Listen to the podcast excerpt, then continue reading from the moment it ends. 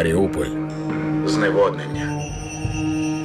Радіодокументальна історія на Громадському радіо.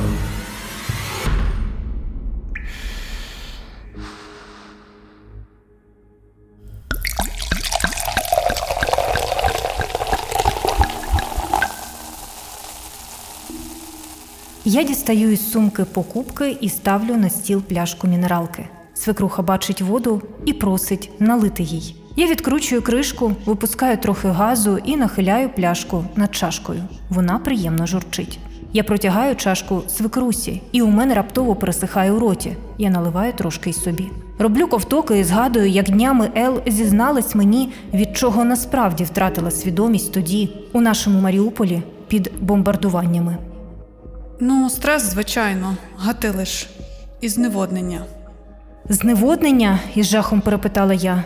Того дня, про який вона розповідала, я ще була у місті. І у мене було кілька пляшок питної, і набрані каструлі, і відра технічної води. Так, знаєш, ми ж мало пили, економили, та й снігу тоді не було, аби натопити. Я жадібно допиваю свою мінералку і доливаю собі ще. Мені стає соромно, що я не економлю воду. І згадую колодязь біля дідової хати, із якого набирали холодну-холодну воду. Таку, яка швидко вгамовувала спрагу, на відміну від водопровідної. Кілька років тому води із того колодязя ми набрали про запас. Тоді ще самі не розуміли, нащо. А потім Ел розповіла, що вони знайшли вдома той запас кількарічної давнини. І тамували нею спрагу. Це були спогади жительок Маріуполя часу активних бойових дій під час наступу росіян у березні. Ви слухаєте подкаст «Маріуполь. Зневоднення». Це реалії Маріуполя 2022 року. Російські бомбардування залишили місто не лише без сотень тисяч жителів, безліч будівель, без зв'язку. Тоді під обстрілами маріупольці залишились і без води. Вітаю! Мене звати Ганна Прокопенко. Це подкаст «Маріуполь. Зневоднення». Сьогодні ми поговоримо про водопостачання у Маріуполі під час війни.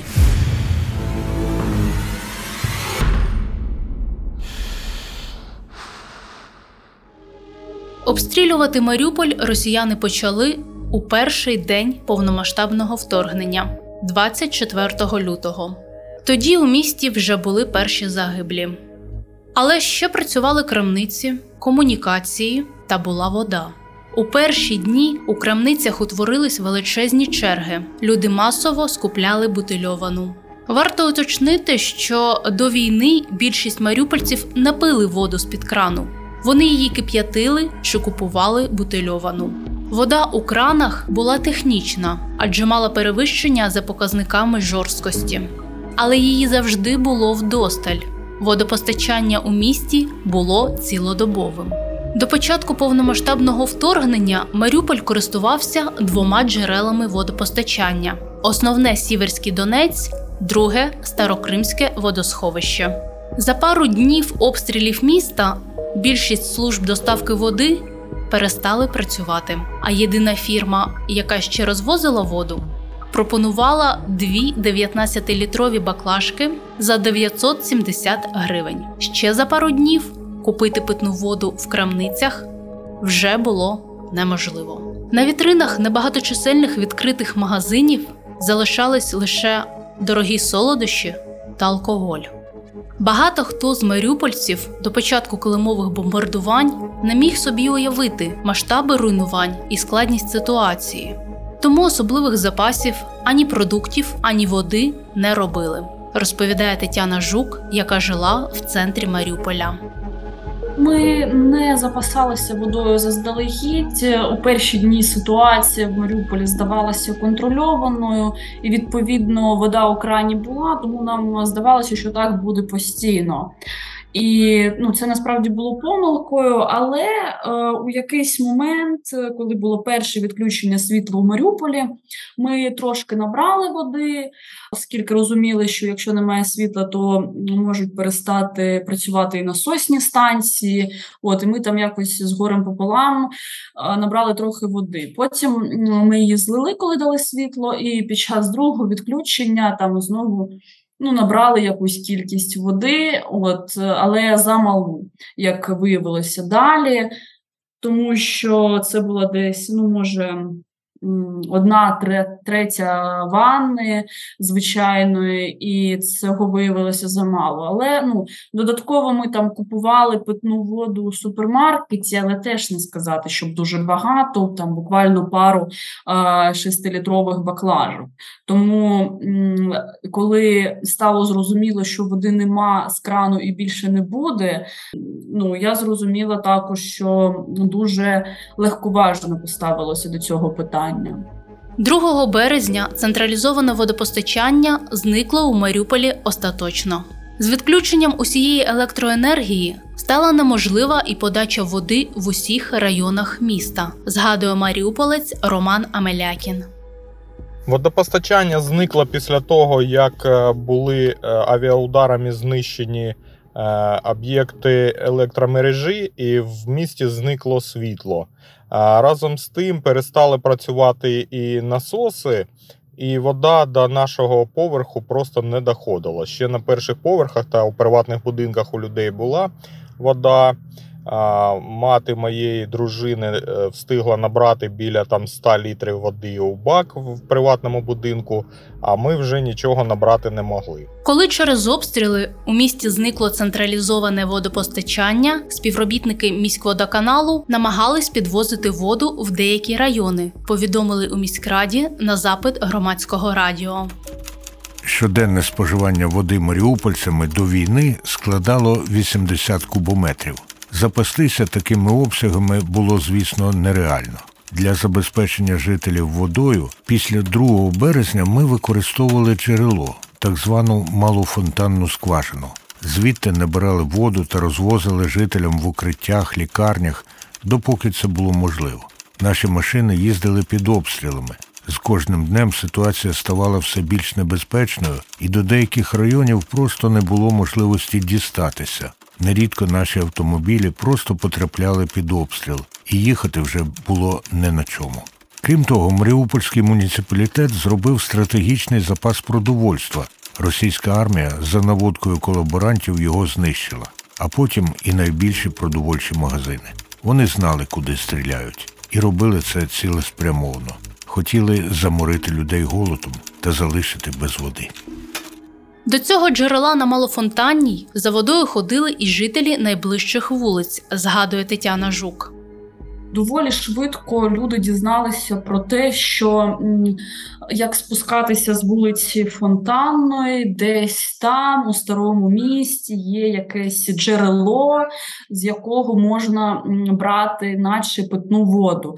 Я спочатку не дуже довіряла цьому, але потім звернула увагу, що маріупольські комунальники також звідти беруть воду. І ситуація була така, що не дуже була можливість перебирати водою. Тому якось ми спустилися туди, на цю вулицю Фонтанну, знайти це джерело. І дійсно туди йшло багато людей. Це просто було як місце сили для усіх місцевих мешканців цього району. І вода насправді була цілком нормальна, тобто вона була прозора, її на смак вона теж була нормальна, трохи солонувата, але я думаю, тут сказується близькість моря. Але після кип'ячіння вона була абсолютно підходящою, тому що і знову ж таки вибору в нас особливо не було. Таких джерел у місті було кілька, і люди часто ризикували життям, аби дістати принаймні декілька літрів. Вони стояли у чергах біля джерел навіть під обстрілами. Точніше, під обстрілами лягали. Це була черга, де люди лежать, але не йдуть у сховища, бо бояться пропустити свою чергу. Жителі приватного сектору також почали відкривати колодязі, аби набрати води могли всі, хто потребує, згадує Роман Амелякін. Ті джерела, які ми знайшли в цей час, були розташовані одне біля мосту на правому березі, друге було внизу вулиці Кронштадтської розташовано в дачному посілку, інше було на набережній біля пірсу недалеко, біля кафе «Обана». І ще ми знайшли джерело на мікрорайоні Черемушки біля аїстів, на посілку моряків. А ще було поруч з нашим будинком, де ми мешкали, у сусідів був колодязь, огорожений на приватній території. По-перше, вони не пускали туди людей, не давали їм набирати воду, але там дня через 3-4 я бачив, що люди туди ходять і воду набирають в них з колодця, вишикувались черги людей, тобто вони у підсумку ділились водою. Люди помирали через воду не лише тому, що її не вистачало і організм повністю зневоднювався. Не лише тому, що вода переносила безліч небезпечних інфекцій. Найчастіше люди помирали через воду, коли йшли її шукати і потрапляли під обстріли, розповідає дитячий хірург Олександр Мартинцов. Він працював у Маріупольському територіальному медичному об'єднанні «Здоров'я дитини та жінки» у центрі міста. Там Олександр оперував поранених до середини квітня, навіть після того, як на пологовий у тамтешньому лікарняному містечку скинули авіабомбу. Чоловік розповідає, більшість пацієнтів, особливо у березні, були ті, хто виходив з укриттів на вулиці у пошуках води. К нам поступали гражданские люди, а их ранили когда? Они же выходили за водой, потому что воды не было, а жить без воды невозможно. Все равно выходили, бомбежки, все, они выходили. И пищу приготовить, дети, покормить детей, да и вообще приготовить. Олександр Мартинцов згадує, що люди приходили в лікарню в надії дістати тут трохи води.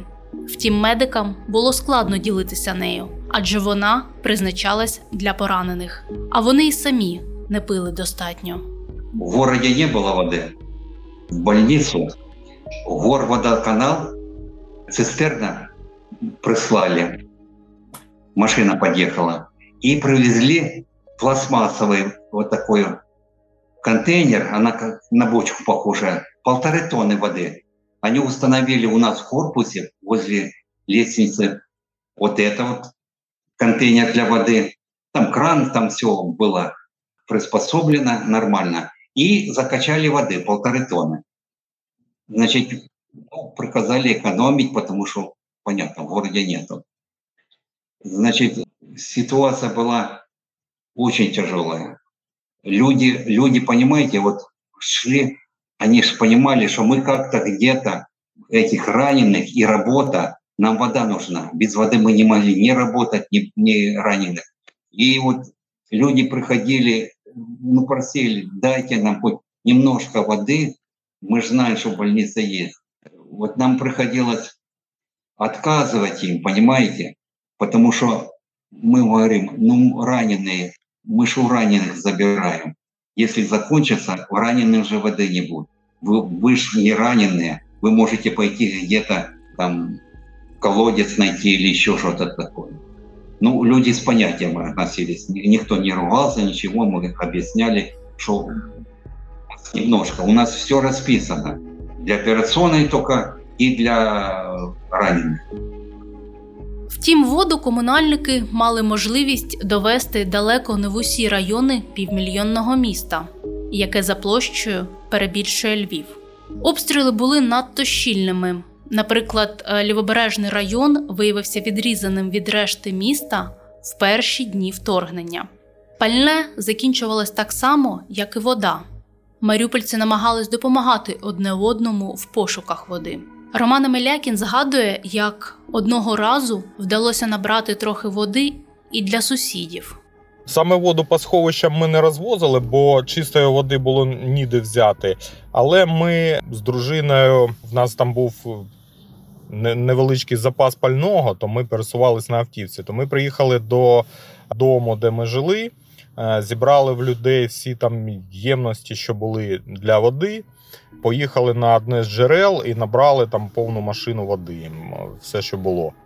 Попри те, що люди як могли намагалися знаходити воду, бодай і сумнівної якості, її все одно не вистачало, навіть на мінімальне втамування спраги. 8 березня президент Володимир Зеленський у своєму зверненні повідомив про смерть 6-річної дівчинки, яка померла у Маріуполі від зневоднення. Мати 6-річної Тані загинула, а дівчинка померла під завалами будинку, бо їй не було чого пити. Маріуполь – мирне і працьовите місто без будь-якої внутрішньої злоби. Його оточили, заблокували, спеціально виснажують, спеціально катують. Окупанти свідомо відключають зв'язок, свідомо блокують підвезення їжі, постачання води, відключають електрику.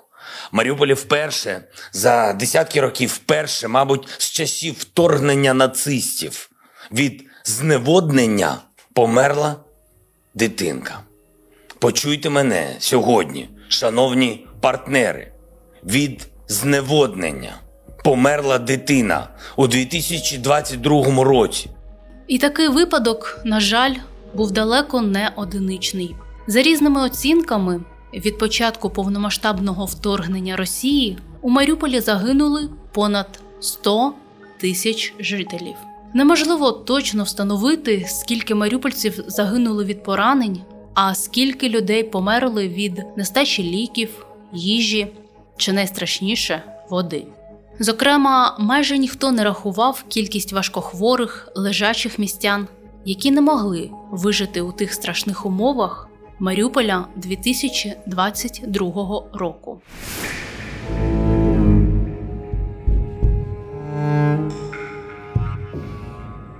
Ви слухали подкаст «Маріуполь. Зневоднення». При мікрофоні працювала Ганна Прокопенко.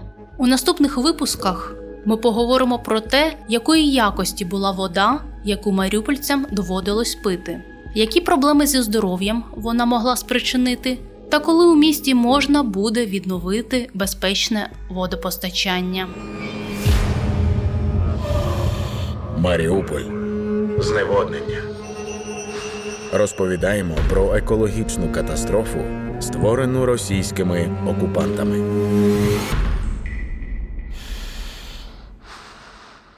Цей подкаст було підготовлено в межах проєкту «Зниження ризиків стихійних лих у постраждалих від конфлікту районах України», що імплементується Агентством з технічної співпраці та розвитку ACT-D, ініціативи IMPACT та благодійного фонду «Право на захист» за підтримки Швейцарії.